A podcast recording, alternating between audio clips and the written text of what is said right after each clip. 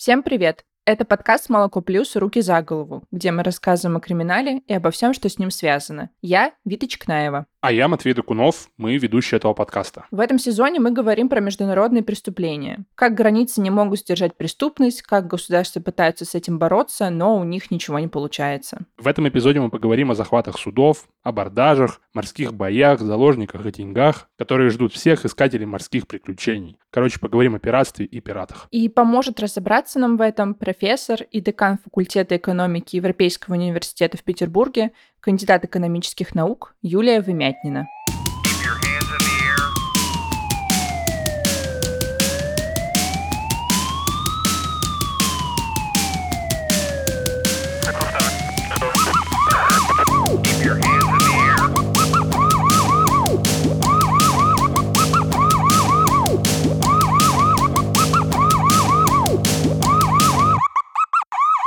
Подкаст «Руки за голову». Как и большинство преступлений, пиратство на самом деле старо как мир. Оно появилось тогда же, когда люди начали плавать по воде на лодках и судах. Ну и не нужно иметь много ума, чтобы перенести обычные грабежи на суше в водный сеттинг.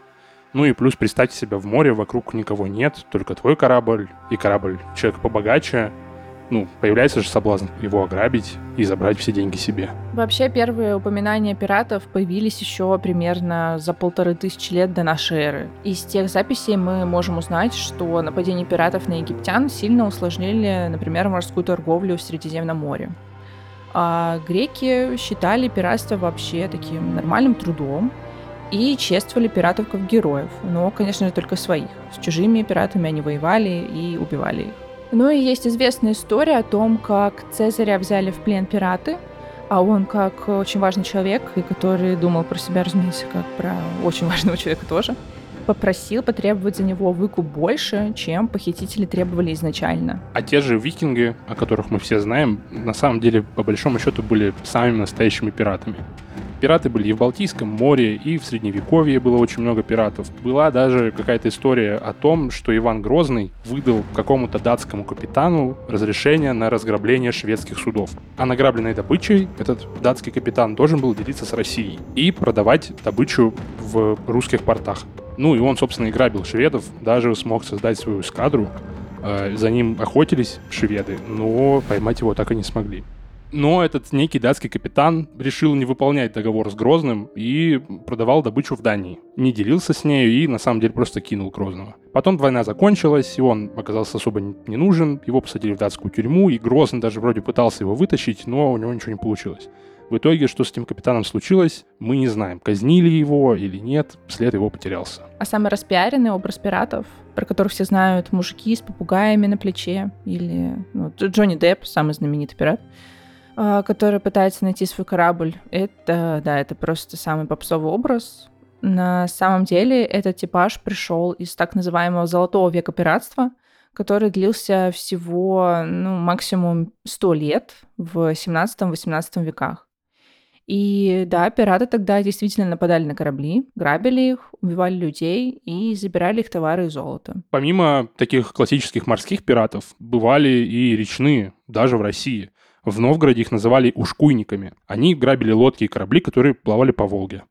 Короче, пиратство было всегда.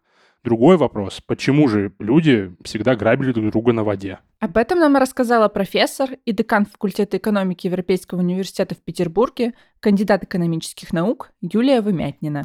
Ну, собственно, пиратство – это одна из простых форм э, перераспределения экономических благ и различных ресурсов. Поэтому вполне понятно, что когда какая-то группа людей считает, что им недостаточно, да, они могут предпринять какие-то силовые методы для того, чтобы в свою пользу перераспределить часть благ. А, собственно, пиратство, да, это просто разбой, скажем так, только на воде. Да, там морское, речное и прочее разнообразное пиратство. Ну и, собственно, мы понимаем, что ключевое здесь то, что людям может не хватать каких-то ресурсов, и они не видят других способов эти ресурсы получить. А, поэтому, собственно, довольно много пиратства было в период, когда экономика прямо зависела от ресурсов. А, чем больше ресурсов, да, тем богаче страна и люди в ней. А, и поэтому пиратство да, уменьшается, когда мы переходим к новому типу экономики, когда ресурсы все еще, конечно, важны, но гораздо важнее человеческий капитал, идеи, а, технический прогресс, да, и все, что мы можем сделать э, из этих ресурсов. То есть из тех же ресурсов мы научились делать больше, лучше, интереснее. И это снижает пиратство, да, но не искореняет его, потому что ну, все равно остаются и разные страны, да, и разные группы людей в этих странах, которым по-прежнему кажется, что ну, это такой интересный способ перераспределения. То есть пиратство из когда-то очень распространенного явления стало мелким и локальным. Теперь пираты могут свободно грабить и нападать только в тех местах, до которых не было дела военным флотом колониальных империй. И, разумеется, изменения, глобальные изменения экономические очень сильно повлияли на пиратство как явление и тоже сделали его скудным. Э, но не надо думать, что пиратство всегда сосредотачивалось только в Северной Африке. Активно пираты действовали на протяжении всего XIX века в Юго-Восточной Азии и практически во всем Индийском океане и в Карибском море тоже. Да, и в районе Карибского моря они до сих пор остались. Ну и во всех других регионах, которые я назвала сейчас, они тоже остались в скудном варианте. Но пиратство теперь перебило в этих регионах более да, локальный масштаб. И европейцы замечали его только тогда, когда оно затрагивало непосредственно их суда. То есть, если местные грабят местных, всем пофиг, а если местные ограбили международное судно, то сразу надо кричать об этом и решать проблему. Но суда европейцев, разумеется, довольно редко подвергались нападениям, потому что пираты прекрасно понимали все последствия этих нападений. И в 20 веке пиратство тоже никуда не пропало. На самом деле просто всем было не до этого немножко. Ну, знаете, там, две мировые войны, население и страны оправлялись от этого. Была холодная война и все такое. Ну, то есть определенно не до пиратов было. А про современных пиратов все знают в основном из-за сомалийских. Они получили такую известность после того, как в 90-м захватили советский траулер с 27 моряками на борту. Выкуп за них заплатили, моряков отпустили в итоге, и потом на протяжении нулевых и десятых сомалийские пираты регулярно попадали в новости, захватывая разные корабли, требуя выкупы, и иногда, довольно редко, но все-таки иногда убивая людей.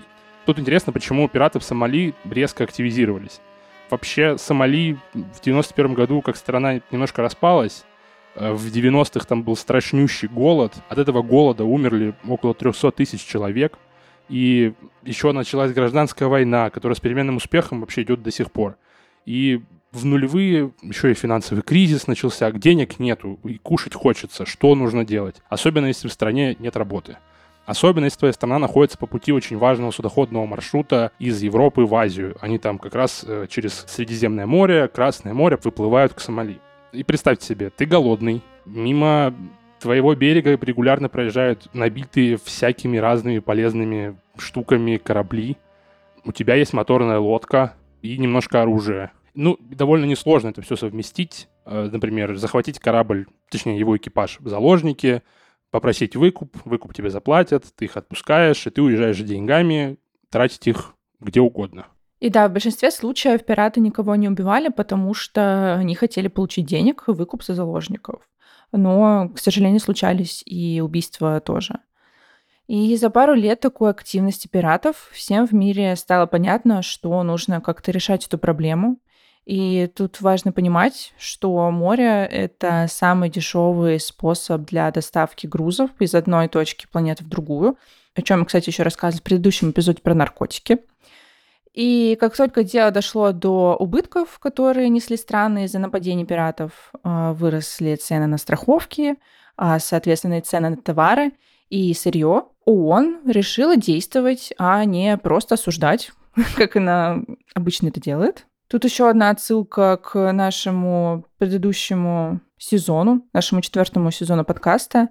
Там мы рассказывали о военных преступлениях и очень часто упоминали, как он любит осуждать разных насильников и убийц, но мало что предпринимает для решения проблем. Ну так вот, вернемся обратно к нашим пиратам. Значит, ООН резко вдруг активизировалась, э, страны договорились и разрешили друг дружке входить в территориальные воды Сомали, чтобы бороться с пиратами. Ну, во-первых, надо сказать, Рассказывает что, Юлия э, Вымятнина. Современное пиратство, оно, конечно, не похоже на классических пиратов, которых мы обычно представляем, да, пираты Золотого века, такая дружная команда, которая там а, много времени проводит где-то в морях. Сейчас пиратство а, в основном береговое, то есть это означает, что довольно много времени люди, которые занимаются пиратством, вообще-то проводят на берегу и выходят в море только на какой-то короткий период для, так сказать, спланированной операции. Есть пиратство, ну, совсем от безысходности. Типичный пример – это Венесуэла, а, в которой, в общем, с экономикой по-прежнему все очень и очень грустно. Да, и, в общем-то, рыбаки понимают, что их флот уже не годится толком для ловли рыбы, но его все еще можно использовать для каких-то попыток отобрать у кого-нибудь улов.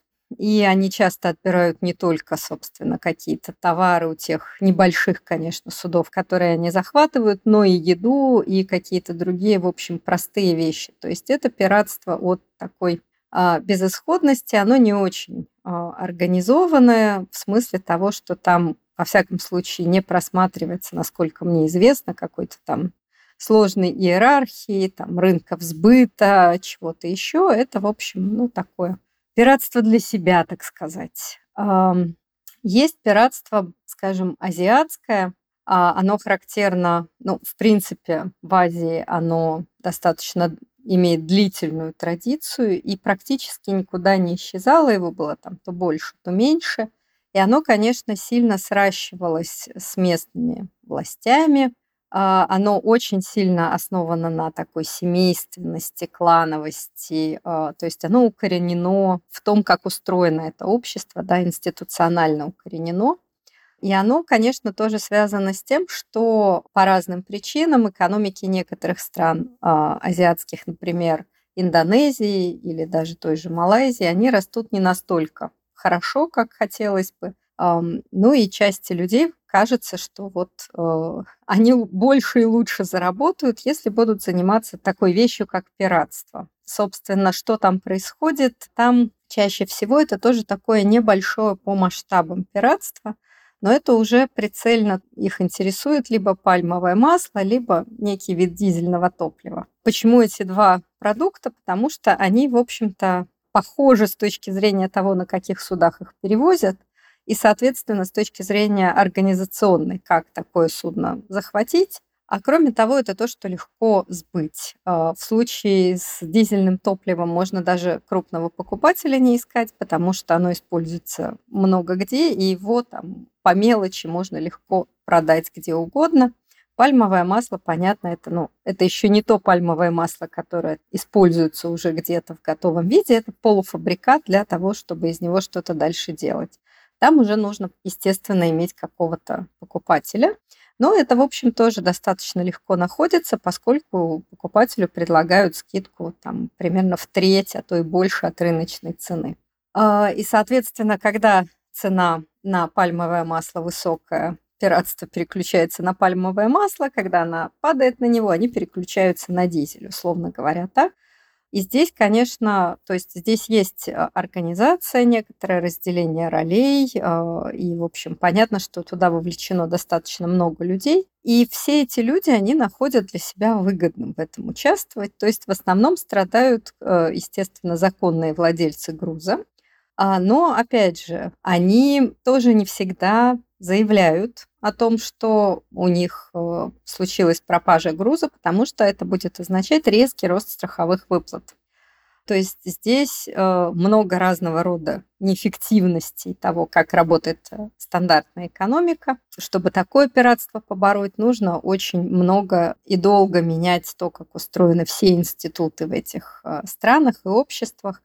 И, ну, собственно, это сложно, но не невозможно. И есть такое, я бы сказала, высоко организованное пиратство. Правда, в последние годы после ковида есть данные, что там как-то снизилась э, эта активность. Я, конечно, говорю про Сомали. Это, в общем, те пираты, которые, если мы говорим о современных пиратах, чаще всего тоже приходят как-то в голову.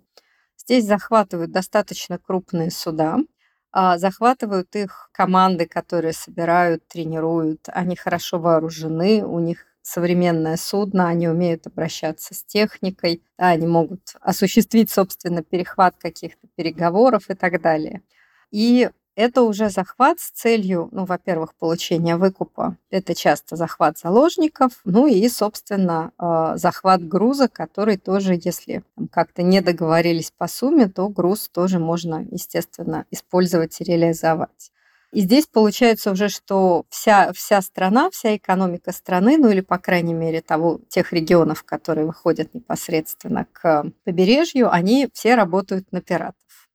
То есть здесь получается такая высоко организованная иерархическая структура, потому что, собственно, в официальной экономике заработать, ну, практически ничего невозможно. И хотя риски достаточно большие, да, есть риск, в общем, быть убитым, а, соответственно, что наоборот пиратов да, захватят в плен и а, им будет угрожать какой-то суд, но тоже нужно понимать, что риск быть убитым в Сомали, условно говоря, он велик для любого человека, независимо от его профессиональных, так сказать, занятий. А если пиратов захватили и отвезли в какой-то международный суд, то, в общем, не исключено, что им в тюрьме какого-то цивилизованного государства будет даже и лучше. По крайней мере, их будут там кормить.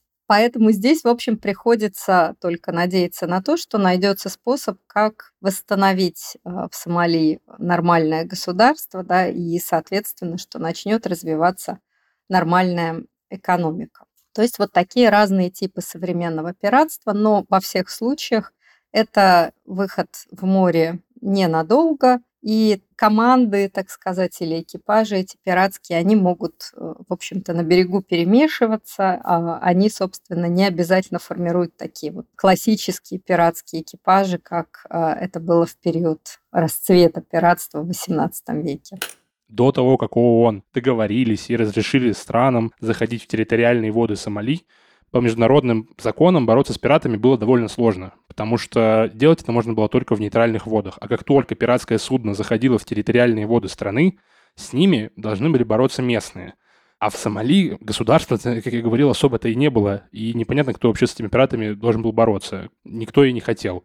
Были какие-то местные группы, которые пытались захватить власть, э, назвать себя этой властью, создать какую-то военную структуру, полицию – но полномочий они на самом деле особо не имели, либо сами занимались этим пиратством просто под предлогом защиты судов. То есть они как бы просто останавливали судно, заходили на него с оружием и говорили, что если корабль хочет безопасно пройти через воды, нужно немножко заплатить за охрану. Фактически это рэкет. И, короче, всем странам это уже жутко надоело. В воды Сомали уже легально начали заходить военные корабли разных стран, в том числе это была и Россия, и пытались они защитить корабли и нападать на этих пиратов. Там были и НАТО, и европейские страны, и даже корейские военные корабли. Все эти страны наконец-то дружно начали бороться вместе против пиратов в Сомали. И, в общем-то, у них это получилось. Они отбивали атаки пиратов, арестовывали их и дежурили на своих огромных военных кораблях. Со стороны пиратов как тут вообще напасть, если у тебя только моторная лодка? Да, она быстрая, но это все же небольшое судно, маленькая лодка — а против тебя прет военный корабль размером с большое здание. Но при этом с главной причиной пиратства бедностью в Сомали никто ничего так и не сделал. И в стране до сих пор продолжается война, разруха и полное отсутствие какого-либо нормального управления. И, в общем, проблему решили не только, на самом деле, одними там военными кораблями с тяжелым, опасным, смертельным оружием торговые суда начали вооружать как э, тем же опасным простым огнестрельным оружием, так и всяким относительно забавным. Например, на суда начали ставить водяные пушки, которые очень сильным напором просто сбивали пиратов с лодки. Мне кажется, это те же пушки, которыми митинги иногда разгоняют. И, казалось бы, зачем использовать поток воды, когда есть автомат? Но оказалось, что это очень эффективно. Но это не все. В этих морях даже появились плавучие арсеналы. Такие платформы в море, в нейтральных водах, на которых хранится оружие, и специальные охранники приплывают на эти платформы, берут оружие, плывут на дежурство, охраняют суда, дежурят там, и когда заканчивают, просто сдают это оружие обратно на эту платформу. А так как эти платформы арсенала расположены в нейтральных водах, оружие можно не регистрировать.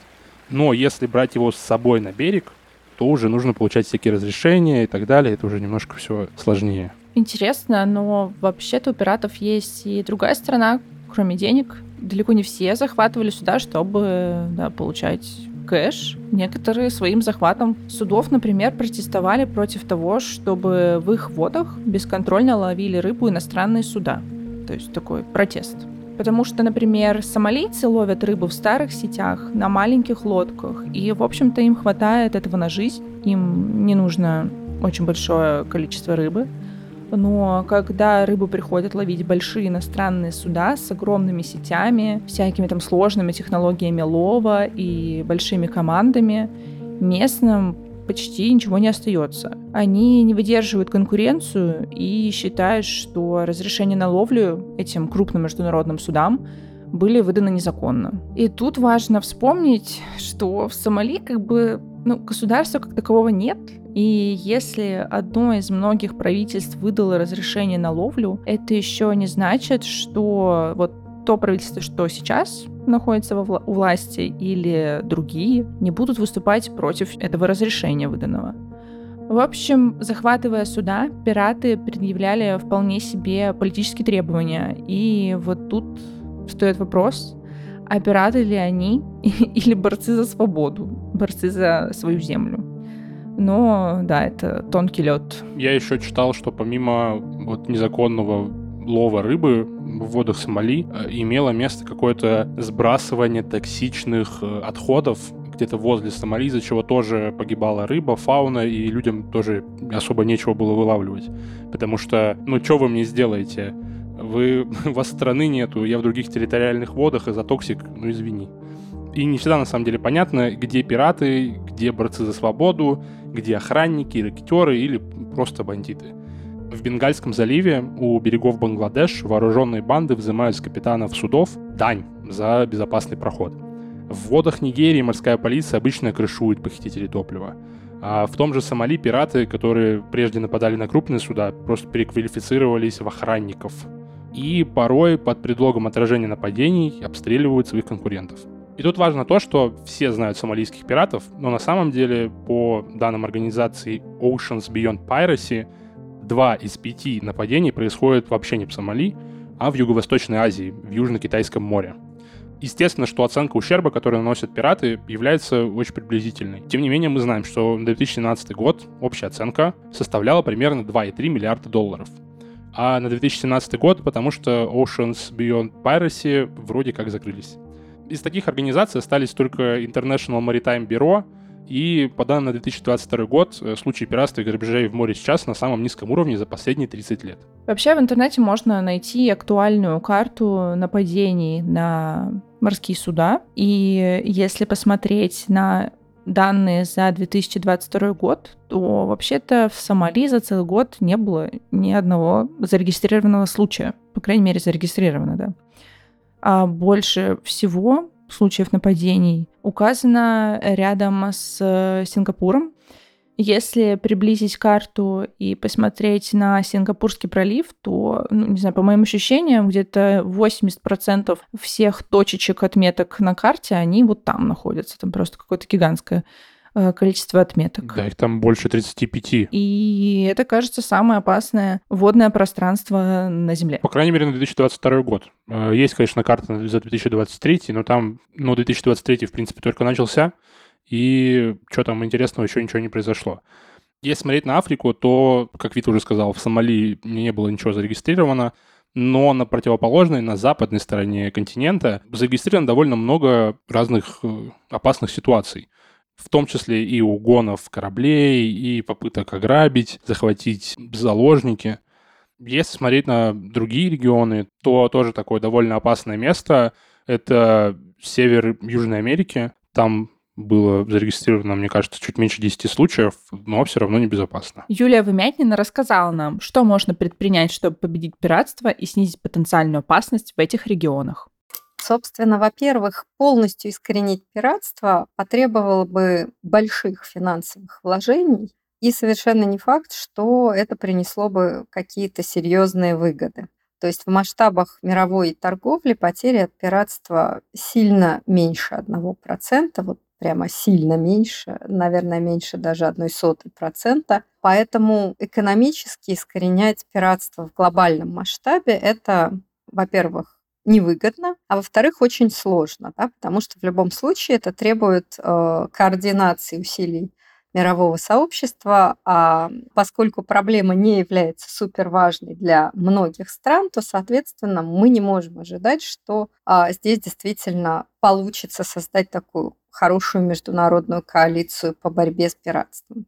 То есть экономически не имеет смысла с тем пиратством, которое осталось, э, бороться. Если смотреть уже спускаться, так сказать, с глобального уровня на уровень ниже, а, ну, наверное, странам типа Индонезии было бы лучше, если бы они смогли искоренить пиратство и другие а, нелегальные практики и как-то сделать свою экономику более эффективной. А, но тут мы прекрасно понимаем, что перестраивать именно сложившиеся институты, привычки, рентоориентированное поведение очень многих лиц – это дело достаточно длительное, и извне мы можем только посоветовать им это сделать, ну, а, собственно, сделать это могут только они сами. А, поэтому тут еще такой социокультурный аспект, да, институциональный, который меняется обычно довольно медленно. Ну и, наконец, а, если мы думаем о пиратстве от безысходности, то здесь, конечно, было бы хорошо и важно помочь таким странам, как Венесуэла или как Сомали, строить нормальную экономику, где у людей есть возможность легально, нормально зарабатывать и делать что-то полезное. А, но здесь, опять же, к сожалению, у нас ограниченный а, успешный опыт того, как научить другие страны, чтобы им было хорошо жить. А, поэтому, ну, собственно, можно стараться как-то помогать извне, но у экономистов есть один рецепт. Постарайтесь настроить нормальную экономику. К сожалению, этому должна способствовать политика, а она не всегда у нас под контролем. Если говорить о возможных решениях проблемы пиратства, то на самом деле с этой проблемой ничего невозможно сделать, пока люди не искоренят бедность, а сил пока что на это выделяют, очевидно, недостаточно. Все упирается в то, что пиратством занимаются люди из бедных стран, в которых им мало что остается на самом деле, кроме вот этого, кроме пиратства. И где возможная прибыль от пиратства и захватов кораблей пересиливает на самом деле риски от этого же занятия. По грубым оценкам, за год пиратства сомалиец может зарабатывать от 30 до 40 тысяч долларов – а по другим оценкам, за одно только успешное нападение на корабль каждый сомалийский пират получает от 25 до 75 тысяч долларов. При этом ВВП на душу населения в Сомали в лучшем случае оценивают в 500 долларов в год. То есть за год пират может заработать минимум в два раза больше, чем за 30 лет официальной работы, при условии, что человек будет получать те самые средние 500 долларов в год, разумеется. Поэтому, естественно, что экономические стимулы к пиратству просто огромны в этом регионе. Ну и помимо таких классических абордажных пиратов, э, существуют еще совсем другие пираты, которых как бы по закону не считаются пиратами. Они угоняют корабли из портов, но не с помощью автоматов и гранатометов, а с помощью классических дыр в законах и всяких там сложностей с бюрократией есть, значит, такая афера, а, в которой компания нанимает судно и отправляет его в море. Там типа происходит поломка, на корабль отправляется механик, который тоже в доле, соответственно. И этот механик говорит, что судно невозможно спасти, сделать ничего нельзя. И оно утонуло вот прямо подо мной. И все в итоге делят деньги за страховку, корабль переименовывают, перерегистрируют и снова отправляют в море. И, ну, пиратство ли это? И да, и нет. Как бы это морское преступление. Любое морское преступление пиратства, ну, наверное.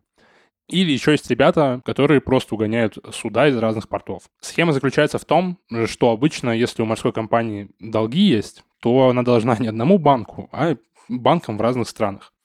И так как возвращать долг бывает нечем, то условные коллекторы пытаются получить имущество компании, то есть корабли. И одна из таких компаний может нанять людей, чтобы они угнали судно из одного порта и привезли в другой, чтобы компания получила корабль себе. Как по мне, вот это, в принципе, самое настоящее пиратство. Это просто угон корабля. Как в «Пиратах Карибского моря», когда Джеку нужно было получить свой корабль быстрее других. На самом деле, когда мы только начинали думать об этом выпуске и как-то его делать, я подумала изначально не о классических пиратов и воде, а о современных пиратов, которые просто смотрят онлайн фильмы без смс-регистрации, качают их. И то же самое с музыкой и всем остальным. Короче, пираты, которые воруют права на какой-то контент. То же самое могу сказать, потому что я, мне кажется, только неделю или полторы назад узнал, что мы делаем все-таки выпуск о водных пиратах. Был немножко удивлен. Но в целом тоже интересно. Но если в России, например, за пиратство контента ну, как бы есть наказание, но по факту ничего не работает, то в Японии, например, в 2016 году прошли массовые задержания сетевых пиратов. И после рейдов арестовали 44 человека. Они все скачивали пиратский контент, и за это в Японии человек рискует э, либо сесть в тюрьму на два года, либо заплатить штраф в 2 миллиона йен, это около 18 тысяч долларов.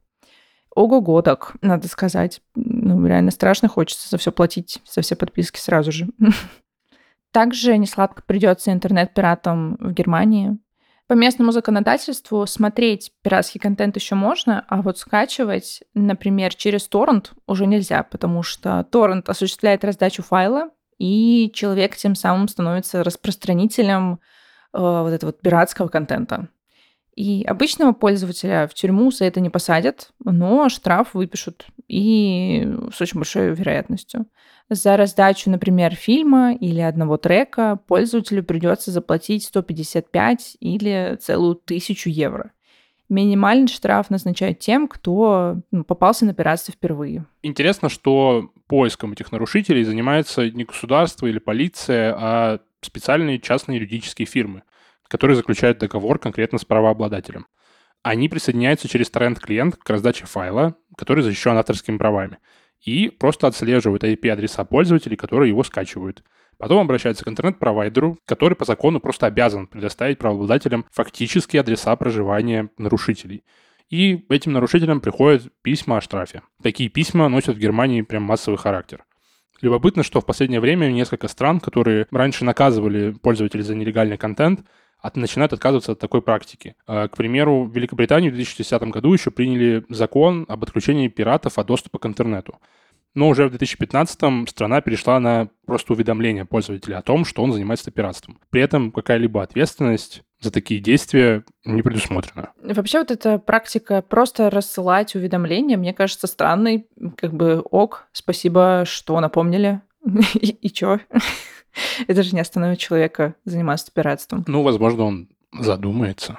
Не знаю, может быть, на это. Может быть, там э, какой-нибудь очень грустный котик нарисован в уведомлении, написано, вы расстроили этого котика тем, что посмотрели фильм бесплатно. И человек такой, блин, черт. И решит в следующий раз купить подписку там на какой-нибудь сервис. Но я вообще хотел рассказать о том, что я очень непосредственно относился к пиратству несколько лет своей жизни. Потому что так случилось, что я был тем самым человеком, который, например, во всяких разных озвучках сериалов вставлял вот эту назойливую рекламу, которая всегда в самый ненужный момент сериала начинает звучать. Типа там ставки на спорт и вот это все. Потому что так случилось, что у меня образование звукорежиссера, и нужно было искать какую-то работу. А в Петербурге, как оказалось, очень много таких пиратских студий, которые, которые готовы за копейки маленькие брать студентов к себе на работу, которые по 12 часов в сутки будут сидеть, смотреть эти гребаные сериалы, гребаные аниме, ну, и записывать актеров, которые приходят озвучивать, озвучивать, озвучивать. Вот. Поэтому я имею прям непосредственное отношение к пиратству и пиратскому контенту. Это сейчас было чисто сердечное признание, за которое тебя нужно наказать? Я не уверен, что прям, ну... А есть статья какая-то? я даже не проверял, честно говоря. Я же не распространял, я просто... Делал. Ну, я просто for fun сидел на студии с актерами, они озвучивали. У меня практика была, я студент. Что-нибудь такое, я бы как-нибудь так бы отмазался. Не, в УК РФ есть статья пиратства. Вот, есть статья пиратства классическая, как бы про, про морские суда. А есть статья в УК РФ, статья 146, нарушение авторских и смежных прав. Там... Пункт первый. Мгм, Давай. Пункт первый. Присвоение авторства плагиат, если это деяние причинило крупный ущерб автору или иному правообладателю. И даже могут арестовать на 6 месяцев на самом деле. Ну, это мимо. Я себе ничего не присваивал. Я ни в коем случае не говорил, что это мое. Что какой-нибудь там сериал это мое. Какой второй пункт? Второй. Незаконное использование объектов авторского права или смежных прав, а равно приобретение, хранение, перевозка контрафактных экземпляров. Ну, тоже вроде не подходит. Я просто, ну, озвучку записывал. Я никуда ничего не переводил, даже на флешке. Ну, вот что-то крыто у тебя получается. Все, только два пункта. Да, там, ну, там есть третий пункт, но он просто дополняет второй, там, если э, группы лиц по предварительному сговору или организованные группы вот это в особо кру- крупном размере. Ну, вот это уже больше похоже, потому что за два года, ну, как бы, если мое действие подходит под, вторую, э, под второй пункт все-таки, потому что я не юрист и могу что-то не понимать, то и третий ко мне тоже будет э, применен, потому что все это был предварительный сговор, группа лиц в большом объеме, то есть, ну, я там года два проработал, полтора, я столько сериалов видел, и столько сериалов озвучивал, что, ну, точно крупный, особо крупный объем, я думаю. Не, на самом деле у тебя третья статья хорошо подходит, потому что вторая, она про незаконное использование, ну, ты же их использовал Ну да, по факту. по факту да. Ну вот, а в особо крупном ты сам рассказал, и про группы про группу лиц, организованную группу лиц, предварительный сговор ты тоже сам рассказал. Короче, в, А сколько лет, сколько лет? Сейчас. в худшем сценарии тебя могут наказать принудительными работами до 5 лет, лишение свободы до 6 лет, со штрафом до 500 тысяч рублей. Я даже не знаю, что хуже. Если принудительная работа, это еще пять лет работы вот в таком формате, то, наверное, лучше бы в тюрьму сел. Там можно по УДО выйти. Ну, хотя бы. А здесь можно с ума сойти. Так, нам тут, э, нам тут в ухо подсказывает наш продюсер потрясающую шутку о том, что в Петербурге очень много пиратских студий, потому что это город-порт. Мне, мне эта шутка нравится. Смешно.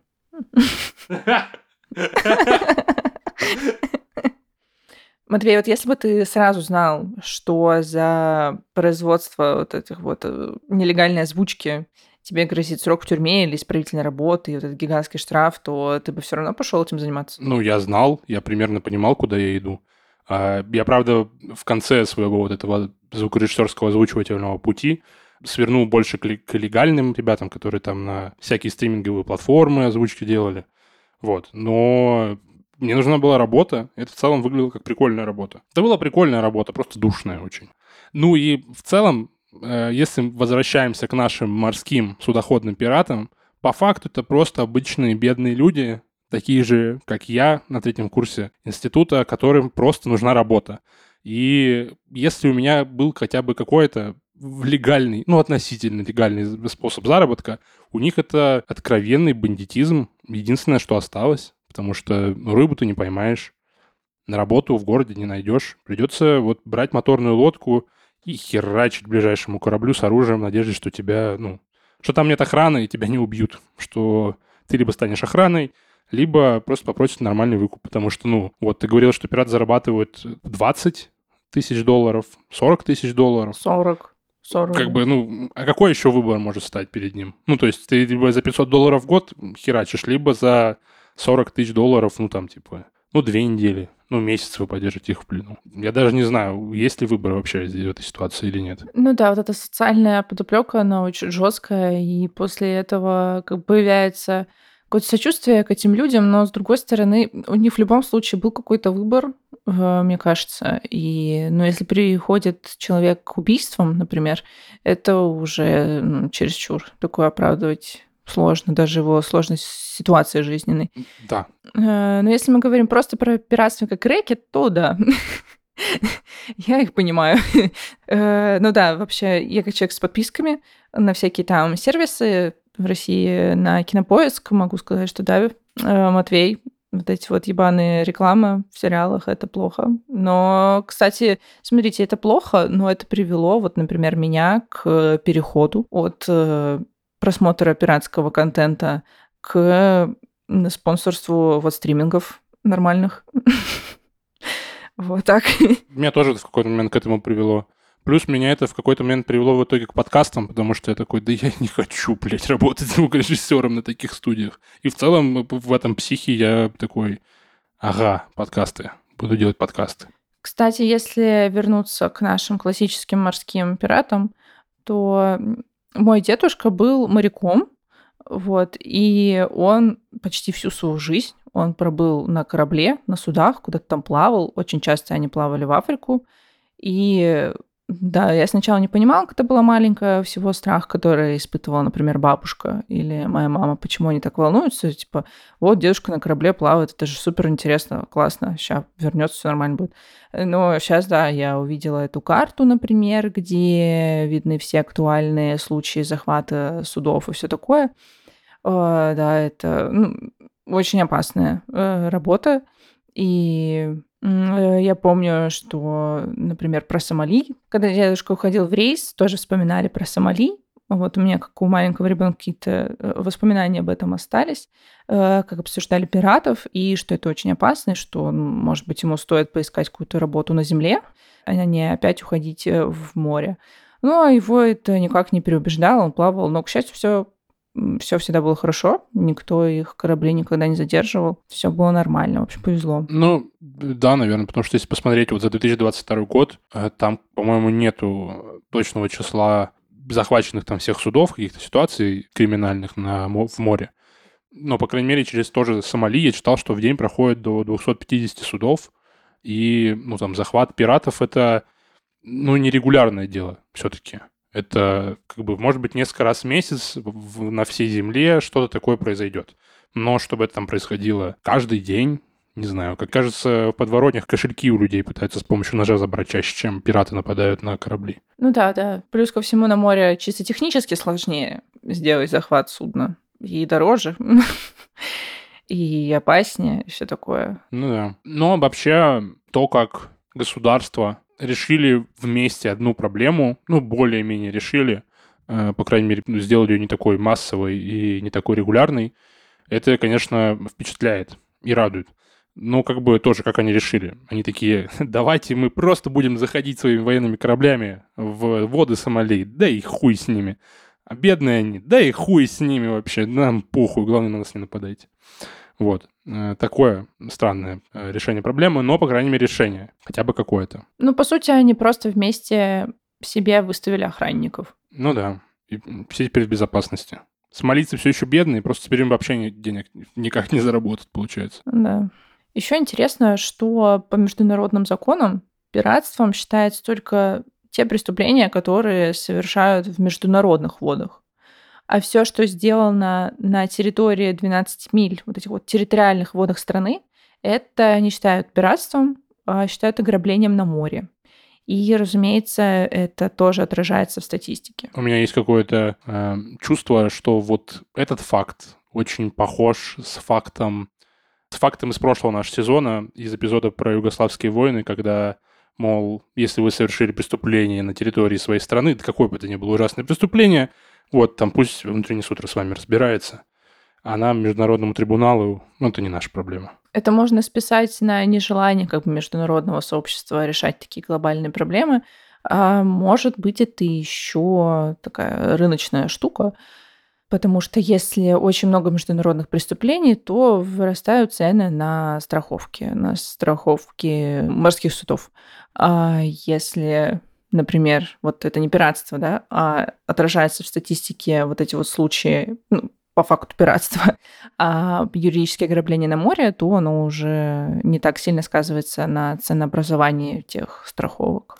Знаете что, ищите правильных пиратов э, и скачивайте у них. Вот если раньше я как юрист к этому относился отрицательно, абсолютно искренне говорю, считал, что лучше переплатить в тот момент, когда другие там говорят, что ты платишь там, типа, это везде все есть, там, на торрент-трекерах там и так далее, то сейчас я к этому отношусь по принципу, вот что хотели, то и получили. И пусть они, значит, не добирают деньги.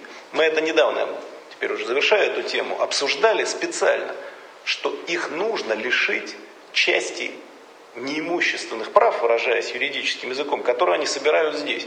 Вот если они ушли от нас, там всякие Netflix там и прочие, да, значит, будем это все скачивать, будем пользоваться бесплатно. А я бы еще и все это э, по сети разбрасывал для того, чтобы причинить им максимальный урон.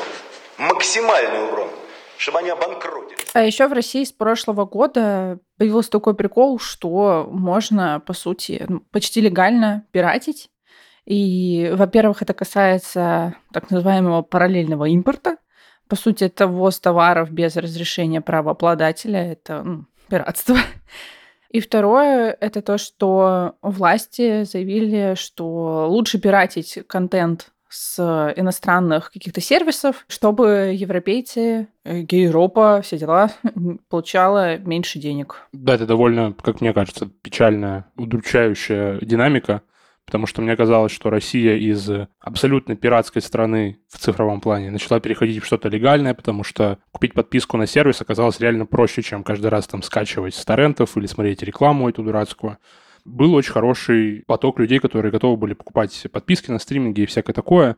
Сейчас же как будто бы происходит откат, потому что стриминги лысеют, потому что там начинают пропадать старые релизы, ты уже не можешь посмотреть какой-нибудь там свой старый любимый сериал легально, тебе уже нужно лезть на торренты, где-то его скачивать или опять же смотреть эту дурацкую рекламу. Вот, это все очень не очень веселая статистика. Да, если привычка вот это вот нарабатывалось, нарабатывалось покупать подписки. Сейчас она по независимым, к сожалению, от потребителя, от зрителя причин, она отпадет, по сути, может исчезнуть, и потом ее будет сложно заново восстанавливать, потому что, ну, например, кинопоиск, да, существует, что-то еще показывает, но там нету многих сериалов, многих фильмов, и что-то будет пропадать из-за того, что правообладатель больше не хочет присутствовать э, в России.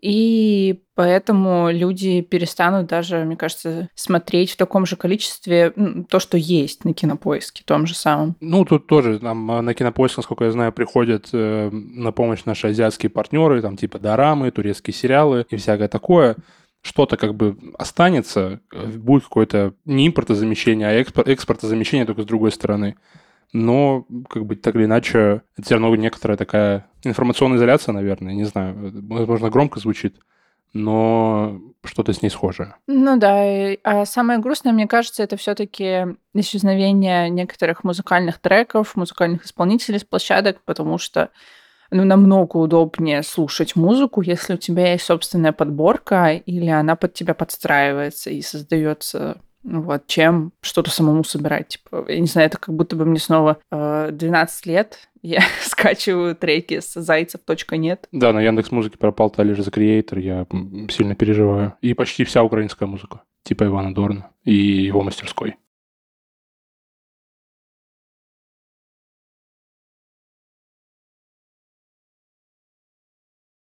Спасибо, что послушали этот выпуск. Спасибо патронам и подписчикам на нашем сайте, которые поддерживают подкасты «Альманах Молоко Плюс». Это был подкаст «Руки за голову». Его ведущие Вита Чекнаева и Матвей Докунов. А еще звукорежиссерка Варвара Грушко и продюсер Леша Жабин. А за джингл спасибо Кириллу Тарушкину. «Молоко Плюс» и наш подкаст существует благодаря читателям, слушателям и подписчикам. Если вы находитесь в России, то можете поддержать нас, подписавшись на регулярные пожертвования на нашем сайте или на Бусте. Если вы находитесь не в России, поддержите нас на Патреоне. Все ссылки есть в описании, подписывайтесь. Подписывайтесь на нас на всех удобных для вас платформах, ставьте оценки и оставляйте комментарии. Это очень приятно нам, и еще это помогает нам подняться выше в топе. Читайте наш альманах. Всем пока! Пока!